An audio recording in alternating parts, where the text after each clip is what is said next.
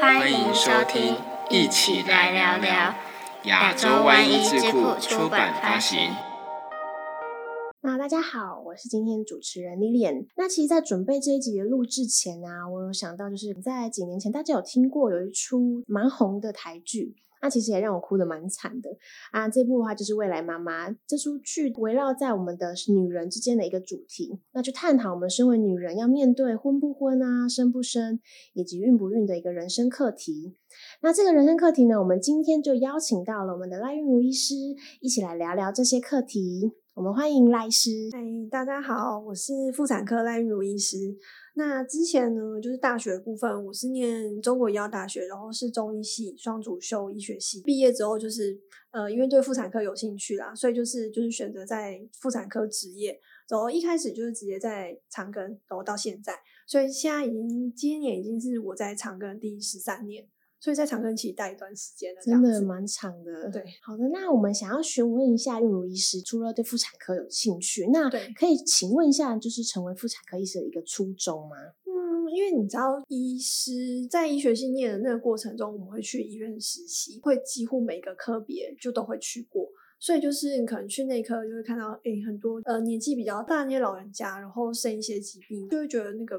照顾顾很久，就是他可能因为生一场病很难出得了院，这样子一住可能就是几十天啊，或几个月，结果也不一定是好的。就是妇产科或者是其他外科系就会比较不一样，就是你在医院工作，就是除了在病房然后查房看病人之外，还会有进开刀房，就是上刀的时间这样子。啊，上刀会有点不太一样，是因为你就是在开刀房一个密闭的空间，然后病人麻醉底下去开刀，然后看完刀可能如果说是比如像妇产科剖腹。生完就是开完刀之后，病人是会好起来，就是是可以几乎是完全痊愈的出院这样子，所以会觉得诶外科好像比较可以，他有一些动手做啦，所以就觉得好像没有那么沉闷，然后病人是可以就是大幅改善出院的这样子，所以就那时候就觉得嗯好像可以动手做的科系我好像比较喜欢，所以这样子就把内科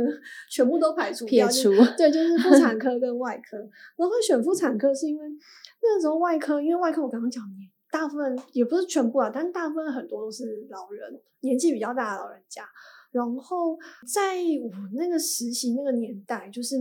念书的时候，其实女医师已经很多了，就是我们班上女生其实占了快一半。但是在我们的学长姐，可能大概就是医学系，可能比如说大概一百个、一百出头，女生大概都二三十，就是人数很少哦，也是比例比较偏少。所以有时候就是在医院临床工作上，可能去看病人，然后或者是看诊，你就是跟他介绍说：“哎，我是某某医师这样子。”然后。就是过程中，你可能在问他一些疾病、一些问题，然后问的问的过程中，他到时候还跟你说：“哎，那个小姐，我那个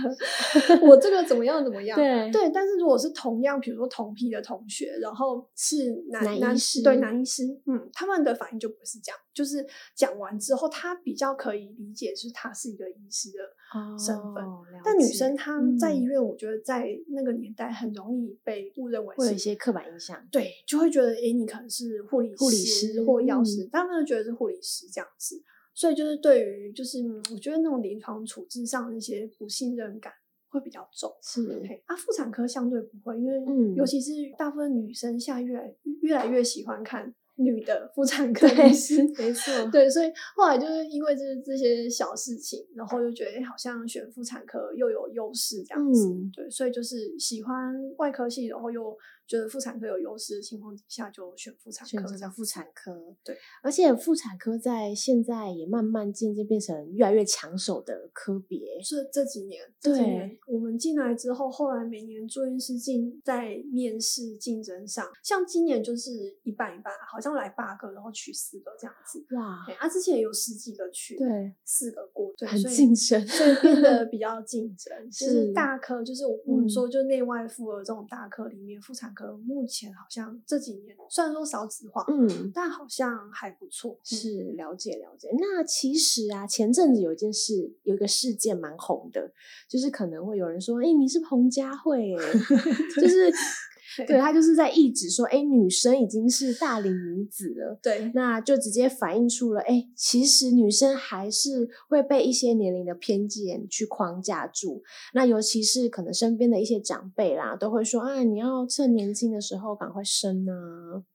对对，这件事情是还是有在发生的。那想要询问一下玉律师，就医学的这个角度来看，那一定是要在年轻的时候生小孩吗？难道就是老棒就生不了猪吗？应该是说，我觉得这个问题跟我们现在结婚的年纪有绝对的关系啊。我们现在结婚都好晚哦，就是可能都到一定年纪之后才才结婚这样子。对，没错。所以你晚婚，接着就是可能结婚几年之后有就是生小孩计划。生育的年龄很容易就超过，就是我们觉得就是高龄孕妇的那个年纪。然后，嗯，在医学上就的确，如果真的是年纪太大，因为你年纪大，我们第一个就卵子的问题，所以就是受孕率可能就会随，这是真的是有明确有绝对的关系。年纪大，卵子的品质就是越来越差，这样子。对，所以受孕率其实会会影响的。呃，医学上，嗯，小朋友出生体重比较轻啊，还是说早产啊、流产，甚至就是。比如说死产，就是周数大一点，周没有心跳这种的，就是你去看他的，他都会有一个这个疾病，然后危险因子有什么，然后通常妈妈的年纪就是都会在这些一定会被列入，几乎都是就是什么就是反正怀孕的并发症，就是年纪一定会被列在里面这样子。对，所以没有说就是年纪大就不能生，只是就是年纪大怀孕然后生产。的确，就是发生并发症的机会会比年轻人再多得多，这样就是会有一些风险，这样对风险会比较高。那我们想要知道正确的去认识高龄产妇的它一个确切定义。高龄一般我们台湾的卫生署它定义是三十四岁啦，不过国外通常就是讲三十五。就三四三五这个年纪，只要超过了这个年纪，我们觉得就算是高龄产妇。对，啊，会这样定是因为就是类似像比如说唐氏症啊、染色体异常这一种的，差不多就是在，因为它这个跟年纪有绝对的关系，它差不多跨过三十五岁之后，就是那个染色体异常风险很明显的提高。是对，所以他们现在目前就是高龄。呃，孕妇、高龄的产妇都是定三十四到三十五岁以上这样子。是，那这样子的话，我们可以告诉我们的听众朋友啊，关于高龄怀孕其实不可怕，是不是？我们的孕育师有一些较战的守则呢？对。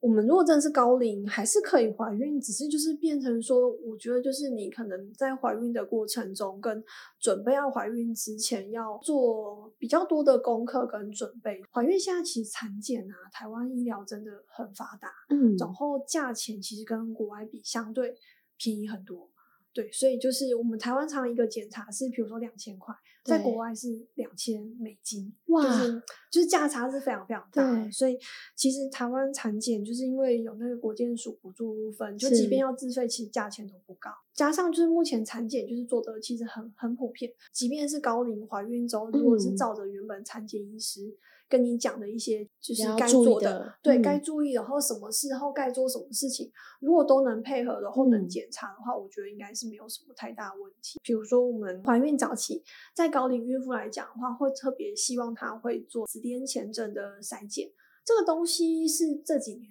才比较流行。我那时候当实习医师的时候，好像还没有这个东西，嗯，还没有听过，还没有对。然后开始有这个筛检之后，因为它筛检的好处是在怀孕就大概三个月的时候，我们筛出来是高风险的话，我们可以吃药预防这个疾病的发生。对，然后这个疾病就是发生之后，其实它又是不可逆的，一旦发生的话，它的症状只会越来越明显，嗯，直到我们把小朋友跟胎盘都生出来。才会改善，哦对，所以就是因为它这个是没有办法真的真正治疗好的疾病，然后在怀孕中后期又很常发生，嗯，所以现在那个筛检开始做之后，其实就是子癜前症在怀孕后期发生，就我们现在临床上看到，我觉得少很多很多，嗯，以前常常会有那种二十几周、三三十周出头，对，血压已经很高，然后小朋友长不太大，小朋友体重很轻，对，然后羊水很少。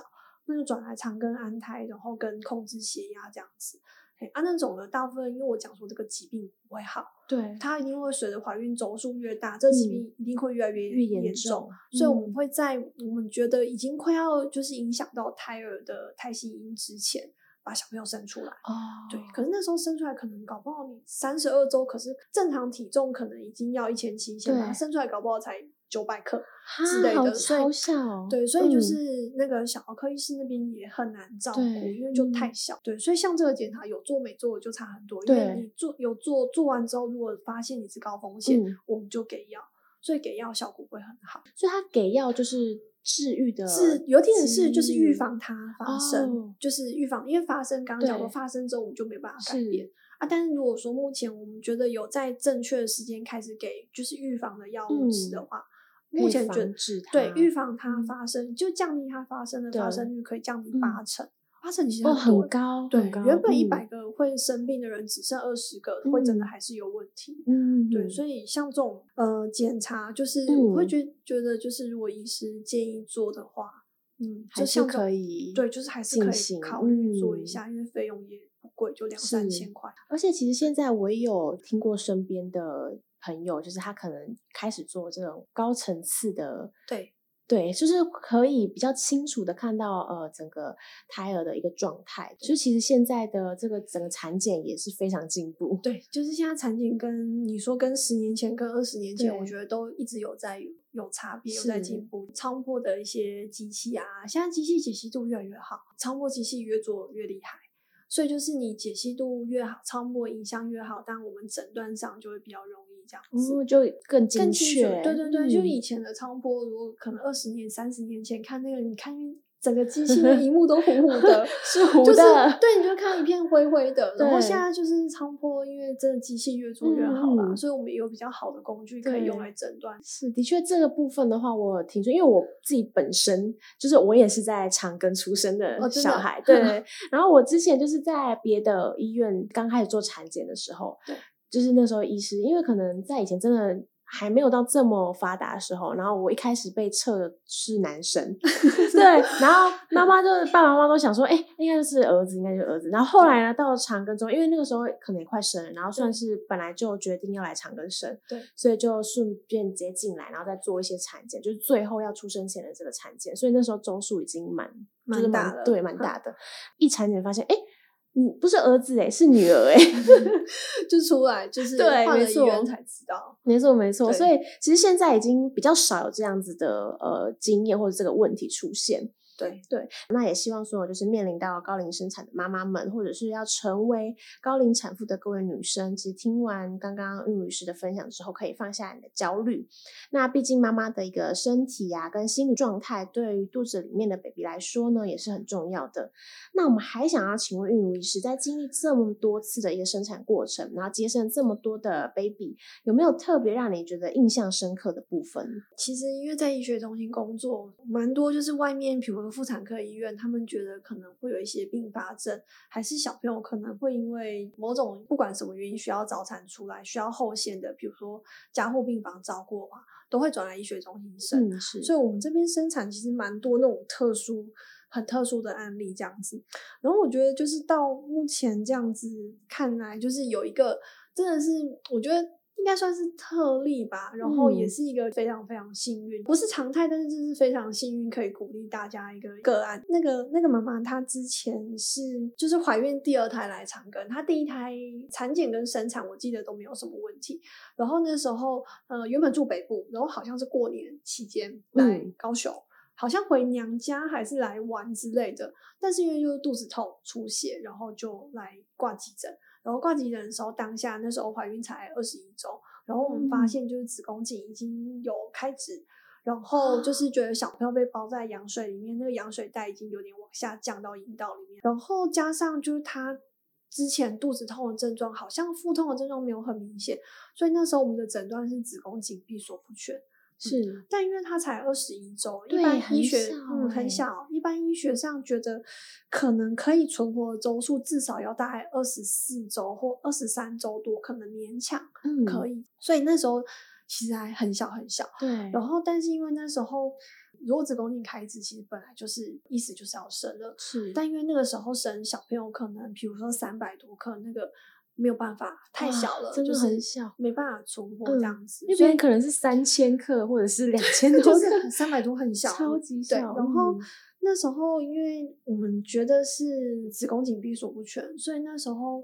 嗯，跟就是那个妈妈讨论过之后，嗯她还是有想要试试看，就是紧急的缝合手术，就等于说子宫颈已经打开了，但是我们就进手术室之后，用很粗的缝线把子宫颈整个缝起来之后，再哦把它绑得很紧，这样子。嗯对，有点像是我们那种绑那种束口袋，把它整个拉对起来。嗯哦但但是那个过程中没有那么容易啦，不是先拉，不是先拉，就 因为缝的过程中，你可能因为羊水袋就在子宫颈旁边，所以你如果 没有缝好，或者是手术中就是羊水袋一直不小心把刺往下掉，有可能会破。啊，我哦。因为羊水袋已经下来，所以我们还是要把它推回子宫内才可以缝。嗯也有可能在推的过程中就破水，对，所以其实缝非常危险呢、对，就是嗯。成手术成功率也不高，嗯对，嗯所以其实，在做手术之前也没有什么把握可以可以成功。但那个妈妈她还蛮勇敢，她就想要对。试试看，因为很多妈妈听到这种状态，然后发现小朋友万一在这个周数出生之后，并发症可能很多，他们就嗯。会有点担心，害怕对，会有嗯点害怕，说到底要不要很积极的把这就是个小孩保住对，把这个小朋嗯友留下来这样嗯子。然后他那个妈妈听完，虽然说她之前从来没有在 长庚看诊，她在北部，对，然后只是意外过年的时候来高雄，就住到住到我们医院来。对然后后来讨论过之后，她觉得她她想要试试看，然嗯后手术就那次手术还蛮顺利，手术成功，然后。呃，术后当然就继续用一些安胎药啊、抗生素去治疗她那时候怀孕的状态。但是因为就是这种子宫颈闭锁不全，特别是子宫颈已经开开指，然后小朋友整个已经下降，对甚至是身体一部分在阴道里面这种的，其实嗯，呃，这种手术完可以安的那个安胎的周数，可能也没办法撑很久。嗯嗯，它就是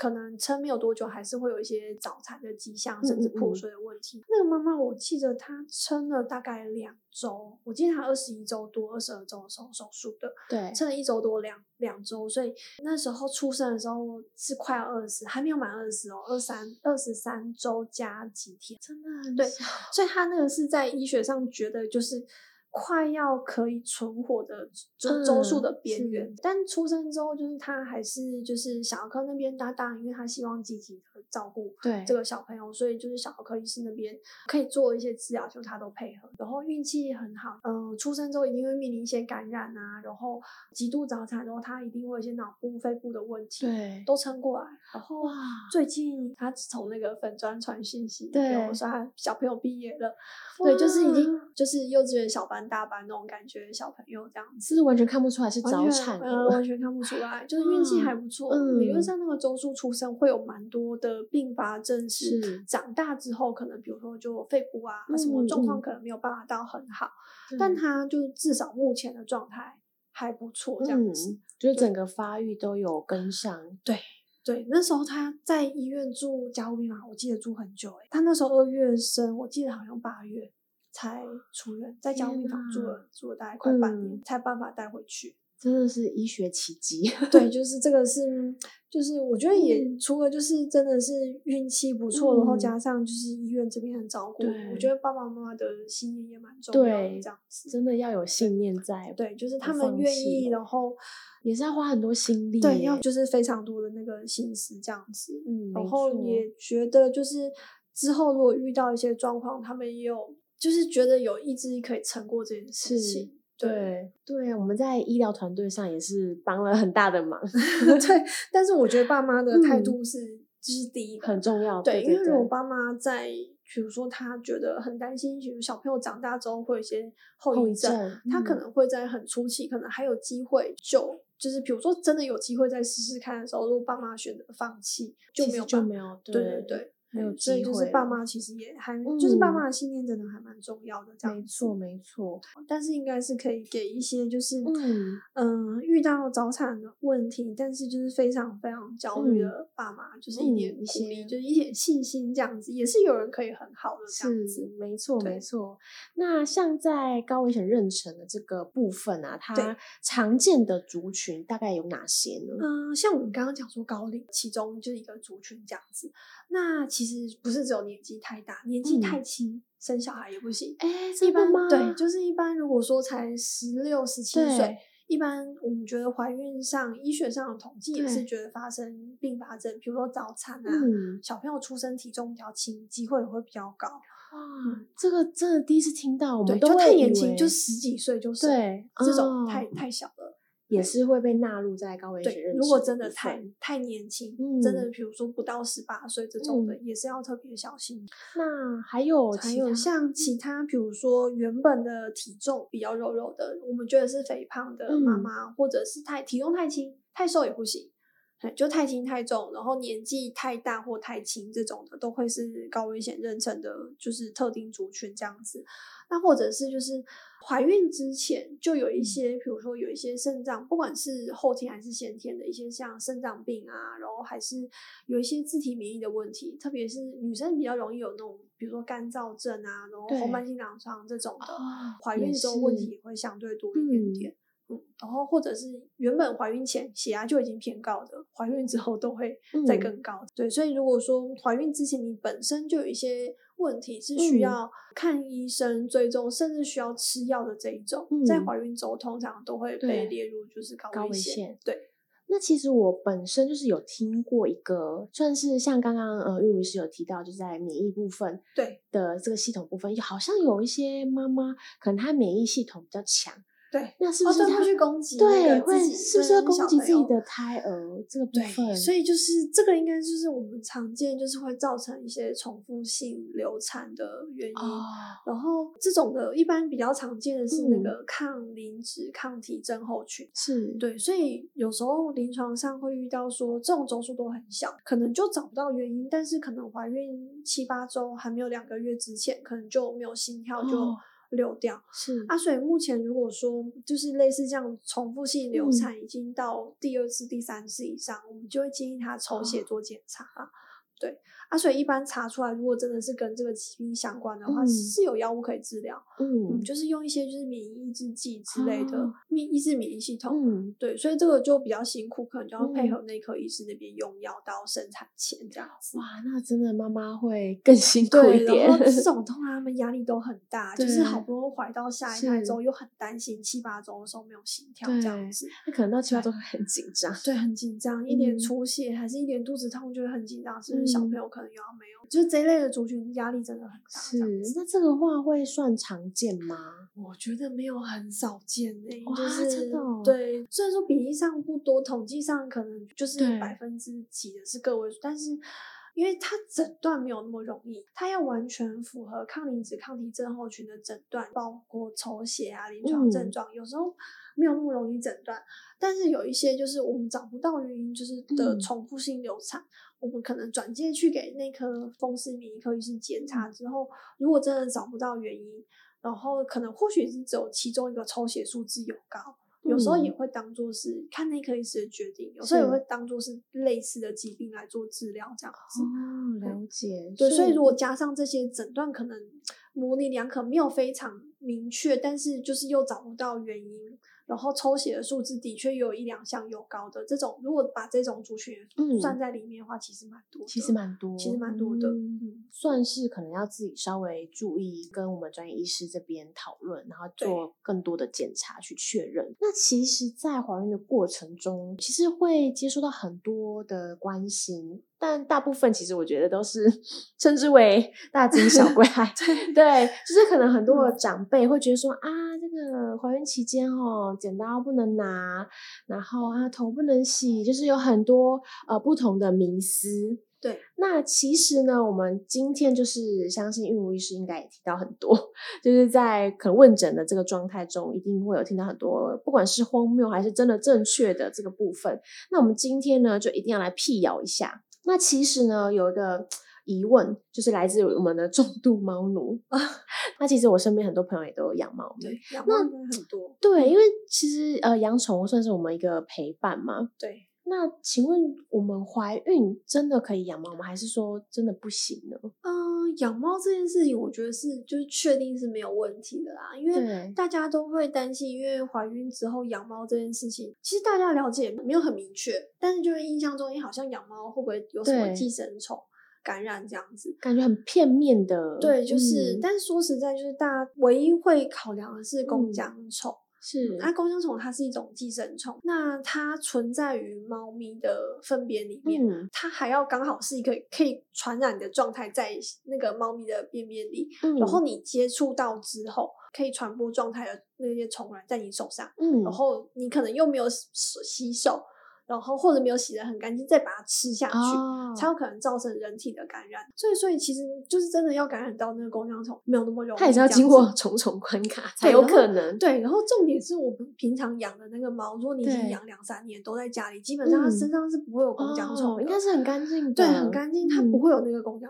虫。那弓浆虫通常就是我们觉得就是猫咪要感染的，就是它要去吃生食，除非你放养，就是打猎，它会去外面哦 猎老鼠，去猎什么鸟，猫咪会有这哦个习惯。对，它如果真的是有去猎外面的生食、生嗯生食小动物来吃的话，那是真的有可能它体嗯内会有。所以如果说基本上是你不管是领养的猫咪，或者是就是已经养了一段时间的猫咪，基本上身上是根本就不会有这种寄生虫存在。如果真的呃还是会担心，然后需要做一些调整的话，我会建议就是因为刚刚讲说是接触猫的粪便，还是会建议就是如果可以，猫砂换人请，换给老公嗯，请，老公帮忙一下，对，就是不要直接，然后或者是如果说你真的有机会要请，可能可以戴个那种抛弃式的哦手套。对，然后换完之后就确确实的洗手，然后尽量不要养新猫。如果是在家里面已经养一阵子的猫，基本上不会有这个问嗯题，因为基本上你要带回家之前，在兽医那边应该都做过那个除虫，对嗯检查都会给对都会给过那嗯个就是除虫一些寄生虫的一些药物都嗯。吃过了。应该是怀孕的时候不要去，就是可能比如看到流浪猫啊，接回家，对，就是不要把它说就是诱捕回家养嗯这样子，因为那个嗯。过程它应该是就是有寄生虫的状态，然后你即便会带去会除虫那些的，可是它还是需要一点时间，嗯，所以那一段时间它的便便可能真的或许有可嗯。能会有。是，对，所以只要避免接触到猫的粪便，然后不要在怀孕过程中养新的猫，嗯，我觉得应该都不会有这个问题。可以辟谣了，可以可以啦，就有的人担心怀孕之后还要送养、啊，没什么的错，帮很多猫奴，对，甚至有人会说，哎、是不是要直接抽血验有没有弓对浆虫的感染？目前是建议不不会例不需要行性，对，除嗯非是真的是呃超音波有问题，不管它嗯是不是有养猫，但超音波看到一些特定的异常，我们就会想要去嗯抽那些哦就是感染相关的检查。呃，我只要有养猫，那我是不是就要自费做这个检查？是目前可以不用，可以。不用，是因为其实孕乳医师本身也是猫奴，对很多只，最近有一只去当小天使了，所以现在七只是。哇，七七只真的也很多，对，所以我那时候怀孕的时候家里面有八只猫，所以其实都都很 OK。其实对这样子，我们可以知道所有的听众朋友们，如果有需要，对我自己也没抽血，所以你想说我自己医生我都还自己，嗯我猫砂我还有还是我我还是有自己换。嗯，对，所以如果说医生都不觉得会怎么样，家里面嗯养了这么多猫就可以放心大家可以了放心这样。就是欢迎把我们的这个广播这一段，请拿给 长拿辈，给长辈对对对对对医师都说没有问题对，喽，都是长辈的问题。没错，那像是怀孕啊，就是可能很多长辈也会说，哎，这个不能吃啊，这个也不要碰。其实很多的怀孕饮食就会限制说啊，我们不能吃什么，不能碰到什么这样子对的状况。对，很 多，因为应该是说，如果说以中医的观点来嗯看，就是食物它有分一些，呃，就是比如说偏燥热，对，然后嗯偏寒凉。但说哦实在，如果真的去查书，它真的算是平性，就是我们觉得它那个分级是平平，它没有偏哪一项，是在中间的食物很少。没有几样可以 吃，所以如果说就是，诶，有人会说，比如说偏寒性，有的人会说什么薏薏仁哦，对对对薏仁，嗯对，嗯就是有的人会觉得诶担心会不会吃一次会怎么样？那嗯，那个以前古书可能也写说，孕妇吃类似啊，有些类似像这种食物，可能说会滑胎，就是容易流产。哦对，但是那个都没有想象中那么那么容易，那么容易，对，就没有想象中那么容易。就基本上吃东西，就是一般饮食的部分啊，我觉得其实都可以吃的。嗯，嗯，但是就是真的要避免，我觉得是酒啊。哦嗯酒酒精的部真的是分对酒精的嗯部分真的是，比如说有的人会，因为你怀孕验到已经是四周、五周的时候，可能才验得到。才知道，对，那时候已嗯经受精一段时间了，所以你有哦时候会怀孕都发现，我可能现在验到有，但我上个礼拜有喝酒，聚餐就喝了酒，有的就会很 担心。嗯，但是如这一类的孕妇到最后小朋友生下，我们去统计，其实真的有问题对机会很少很少，几乎没有。嗯嗯，但是医学上还是把怀孕中的酒精，就是他们有一个阈值，没有说你喝超过多少不行。我是希望就是完全没有这样子，碰这样子，对，就不要碰。嗯所以如果真是不小心，嗯，怀孕之后才发现前几嗯。天有喝，这种我们觉得是还好。嗯，但如果已经很明显知道，就是你有计划这个月，比如说你就有计划要怀孕，嗯要试试要试试看，还是说本来就计划中可能会需要怀孕的话，我们就建议就就是直接就是尽量不要碰到酒精会好一点。然后还有抽烟啊，嗯，抽烟也不行，在尼古丁这些都是对，对于胎胎儿有害，对伤害其实蛮大的嗯这样子。所以就是大概只有我们都会就在门诊都会说，就是抽烟跟喝酒对不行，其他其实都可以正常的使用，对都可以，包括咖啡，咖嗯啡也可以。还是蝶豆花，蝶豆花之前也有人说，可是其实 OK 呢。蝶豆花就是跟我讲，就是现在像艺人那些东西一样，他可能会写说就是呃偏性偏寒，嗯，嗯，然后不宜多食之类的。哦了对，所以如果说你只是喝一杯饮料啊，还是就是真的是饮料里面有加了一点点，就是为了那个颜色啊对之类，其实那个都不影响。哦，它本身的成分并没有说有什么会造成，比如说胎儿畸形，通常说那种都是药物等级的东西啦。所以如果真的是会有这个问题，通常嗯其实对正常人身体也不好。是对，是所以只要是嗯一般人可以吃的食物的话，基本上孕妇都可以吃。那还有听说另外一件事情，就是怀孕的期间，比如说酱油啊、红茶、啊这种哦深的颜色的食物也要 少吃，这样但但是那个也是也 是，我觉得像无稽之谈啊。对就是那个 颜色说什么，就是其实肤色还是以基因为主对基因为主。嗯啊，你说如果说真的吃很多，真的会改变肤色是像我们有时候木瓜或是芒果类的东西吃太多，好像这个肤色会稍微差一点点，但那都是暂时性的，它不会让你就是哦永久永久都这样，对，就是永久那个皮肤颜色真的改变这样子。是是，对，所以这种的也不用担心，就是嗯或者是为了这样就不太敢吃一些深色的食物，这样子是怕影响小朋友的肤色。但说实在，真的是基因决决定是 还是要往科学根据对，这去跟。吃东西没有 关对系，那个就是你你跟就是孕妇跟先生的两个人的基因会是决定小朋友的肤色，这是样子。没错没错，那各位妈妈们还是可以正常吃，对可以放心我特别想要提一下，就是嗯那个生食的部分。哦。生食对生食的部分，虽然是说它还是是一个食物这样子，但是生食的部分我们比较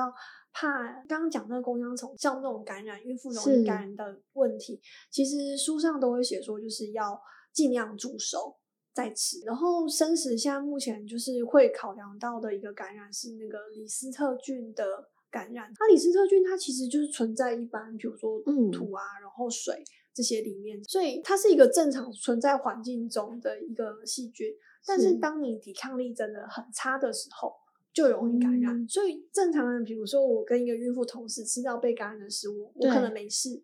但是孕妇哦。就可能会有症状，如果真的感染会会发烧啦，就是嗯。会烧，然后会有一些类似像感冒的症状，但就就是比较麻烦的是它这个病菌本身会造成早产，嗯。甚至死产、流产的机会都会哦提高，这样嗯子、是。也没有想象中那么少见。嗯。对，所以虽然说就是应该是说就尽量不要吃生人生事情，食有一些医生会说会觉得有点矫枉过正，因为实际上感染的机会真的很低。嗯之前遇过是总数很小，才五六周，然后就出血流产。但虽然说一开始找不到原因，但因为他有发烧，所以我嗯们做了一些就是血液检查，发现就是血液中有李斯特菌的感染这样子。哦所以他的那个五六周的流产不一定就是小朋友本身胚胎的问题，或许就是妈妈感染的部分哦造成。是是是，对，那前阵子我们医院跟林口长庚其实也都遇到不少案例，嗯然后还好周数是大一点点，就是已经二十几周、三十几周，但是也是妈妈来可能就发烧，然后嗯。早产，然后后续我们检查出就是这个问题的感染。对，所以呃，一旦感染了，通常都会造成小朋友蛮严重的早产问题，就是变得有点说是你知道这个东西可能真的有风险，风险，对，嗯。就是你一定要吃这个东西吗？还是你可以选择不吃？我觉得这个是可以可以去想想的。是对，是如果说你还是会担心，或者是你没有吃这个生鱼片，好像也不会怎么样的话，对你还有很多好吃的东西可以选的时候，为什么一定要选一个就是可能会有风险，然后一旦感染，真的问题会蛮大的不然我们炙烧一下嘛，就是至少可能还是会希望它全 熟，对就是肉嗯类，然后是国外外国人喜欢吃那种，呃，那种 cheese 是没有，他们可能是用那种好像没有完全杀菌过的牛奶去做的那一种，哦那种也会有是点问题。嗯，对，所以就是完全就是，比如说刚挤出来的牛奶是是还没有经过杀菌的那一种，或者是就是生肉，嗯生肉的部对，生肉或者生鱼片这种是有可能会被感染的这样子。嗯就是可能稍微注意一下。对，就是如果可以，还是会担心。然后你食物也不是非吃不可的话，我觉得还是可以有点选择。好的，那像是孕妇啊，比较需要补充的食物，这部分孕妇医师有建议吗？嗯，就是食物的部分呢、当然我们会希望就是均衡饮食啊，就是嗯一般可能营养师建议就是健康的东西。就是要多吃，也应该说要均衡的吃。一般这样讲概念有点笼统，我一般会 跟孕妇说，尽量吃看得到它原本的样子的食物，就是吃哦原形食物。原型食嗯物，如果你嗯都是吃这类的食物，相对你吃到的加工品就会比较少。那就什么东西都吃，比如说每餐你都会有吃到菜，然后嗯。肉类或者是鱼你有吃，然后蛋或豆腐有吃，呃，再一点点淀粉类，淀粉就什么都可以，就是你喜欢吃饭啊，还是吃面，就是只要是是适量的话，基本上这嗯。样、你摄取到的那个营养素应该都会平均这样子。是。嗯，不过怀孕之后，因为我们还有小朋友的部分，所以嗯。呃，营养素的一些需求会增加，特别是铁跟钙的部分，我们觉得从哦食物中吃可能真的不太够。嗯，就是你再怎么吃的很健康、很均衡，铁的含量可能还是勉强达标这样子。嗯，所以希望铁跟钙的部分要另外就是要透过比如说那个铁剂啊、维他命，对，分吃嗯保养品补充可能会比较好。是对，那一般如果说真的能吃的，已经算是有正常在吃东西，就是没有都随便乱吃，有认真吃饭的话，铁剂的部分我们会觉得就是从孕妇维他命里面摄取就可以了。是因为孕妇维他命里面，他们跟一般的成人的维他命不一样，可能特别就是叶酸啊，然后跟铁的部分有在加强这样哦，子。没错没错，对，所以通常嗯孕妇维维他命里面铁应该就够了，如果认真吃。够对，啊，钙的部分的话，因为我们食物中哦，就是虽然说嗯有钙，但是就是要吸收到，就是我们觉得怀孕中适合的量真的很少，因为怀孕中要吃到的那个钙的含量一天要一千两百毫克。那如果说换成鲜奶的话，嗯就是我们一般外面买到鲜奶那种整罐，就是那种纸盒装一罐那种，那一罐好像记得好像九百九百多 CC，对，差不多，就差不多那样一罐。嗯，那一罐里面才有到一千二这样子，一一千两百毫克的钙。但是你一天不可能一天喝灌这么对你一天不可能喝那个，你喝那个热量就爆表了，对啊。你就是喝那个会超胖。是，所以一般来讲，就是人家说喝牛奶补钙是可以，但是就是适量，一天觉得就是可能早晚一杯这样子，一杯可能两百多嗯。CC 的牛奶是 OK 的，但你就知道从牛奶里面可以喝到的钙其实不够。有。限，对，所以如果可以的话，还是会希望他们再另外补充钙片啊、或钙嗯粉，自己吃的习惯的牌子就可以这样对子。那像是在问诊的时候啊，有没有听过孕妇医师最印象深刻、很荒谬的迷思呢？嗯，一般现在其实因为现在年轻人啊，就是是大部分就遇到这件事情都会呃上网看一看啊，然后也大概知道可能长辈一些观念会比较保守一点点，所以现在大部分年轻人都可以理解说，就是网络上看到那些东西都是以前的一些旧观念这样子，也不是真的。不过还是会遇到，就是他们来可能要求嗯比较。觉得真的是就是比较没有科学根据，还是会遇到说，就是他问我能不能搬家这件事情，就是 搬床啊，家就是对嗯床，哦。对，因为他们以前好像有一个习俗是说什么怀孕之后就是会有什么胎神，对对，那、所以如哦果说搬家会移动床的位置，会影响到那个胎神，就是嗯担心影响到肚子的小孩，是是，是，对，或者是说钉钉子啊、嗯那些的，哦。对，就是还是会有遇到，就是偶尔整间还是有孕妇开口问我说他到底可不可以？对，但是通常这种就是会用比较诶、科学，就是医疗方面跟他嗯讲说，当然搬家是担心，就比如太累啊，还是，对搬重物啊不搬好这样，就是比如说就是太累，或者是造成就是肌肉拉伤。还是说，就是新家里面的装潢的那个，比如说有一些那种挥发，就是那哦种油漆的那漆个，对，就是那个东西还没有完全散掉嗯之后，你你就是吸入太多，是当然可能会造成自己本身的不舒服。对，所以反而是会用这种角度去跟他讲，嗯这件事情是没有问题的，但是让这过程要小心。了解。那其实这个部分就是有破除了很多的迷思，很多很荒就谬。是对 很多其实都是可以，像之前前阵也是也是孕妇问你能不能吃苦瓜，苦瓜对他们跟我说苦瓜 居然是比较凉。比较寒，这样比较寒凉，因为我们嗯不是说吃苦瓜可以退火哦，对，气退火，对，但是就担心吃一次会出问题。对，就是刚刚说这样这种事情，其实都是 网络上写一写，对会写说什么孕妇要小心，但是其实这种都都还好，就是是正常的食物，我觉得基本上是都没有影响。不然如果按照网络上就是这个不能吃，这个不能吃的话，可能孕妇妈妈们都要饿死了。很多 东西都不行哎、对如果是这样讲的话，很多人都不能都不能吃。对啊，没错。对。所以这部分的话，我们相信也有很多听众可能有听过，然后我们今天也透过这个机会呢，可以来辟谣一下。那如果大家在这个上述这些困扰啊，有疑问想要询问的话，我们都可以到诊间来询问我们的孕乳医师。那我们孕乳医师详细的个人资讯啊，跟连接，我们都会放在下方的资讯栏。那我们也很谢谢呃孕乳医师今天到我们的频道来跟我们聊这些。那我们呃也可以请孕乳医师就说，如果有什么其他想要分享，或者是一些呃卫教的叮咛啊，跟您近期的一些活动，嗯，也可以宣传一下您的粉丝专业。对，就是哦，对那个粉粉砖的部分，那个像我 Google 搜寻应该是还蛮明显的。然后名字的部分呢、就是之前有被问过说为什么是取这个名字，因为就是呃，因为名字的部分，因为妇产科医师还是有分一些次专科，是，然后我是走产科为主，所以就是平常的业务就是大概产检跟接生比较多，所以那时候就想说，就直接用原本自己名字当粉砖的名字，好像有点枯燥。是，然后要取很奇怪的名字，好像又想不出来，所以那时候就想说，因为我会接生，所以就是对就是名字就后来想想就是医师伴你生这样子。嗯对，所以如果有一些什么新的卫教啊，还是相关的一些资料，通常都会放粉砖上啊，所以大家如果有空可以可以上网看看一下对，可以上网看看。那我们可以把我们玉如医师的文章 拿给需要的，哦，对啊呃，里面会写蛮多，对，是相对相关的东西上面其实都会没错，没错，其实内容非常丰富，包含刚刚孕乳医师跟我们聊到的猫咪的部分，对然后还有啊，孕妇可不可以吃冰？对，这个部分，对，夏对夏天真的是 受不了对，这个问题超多人问的，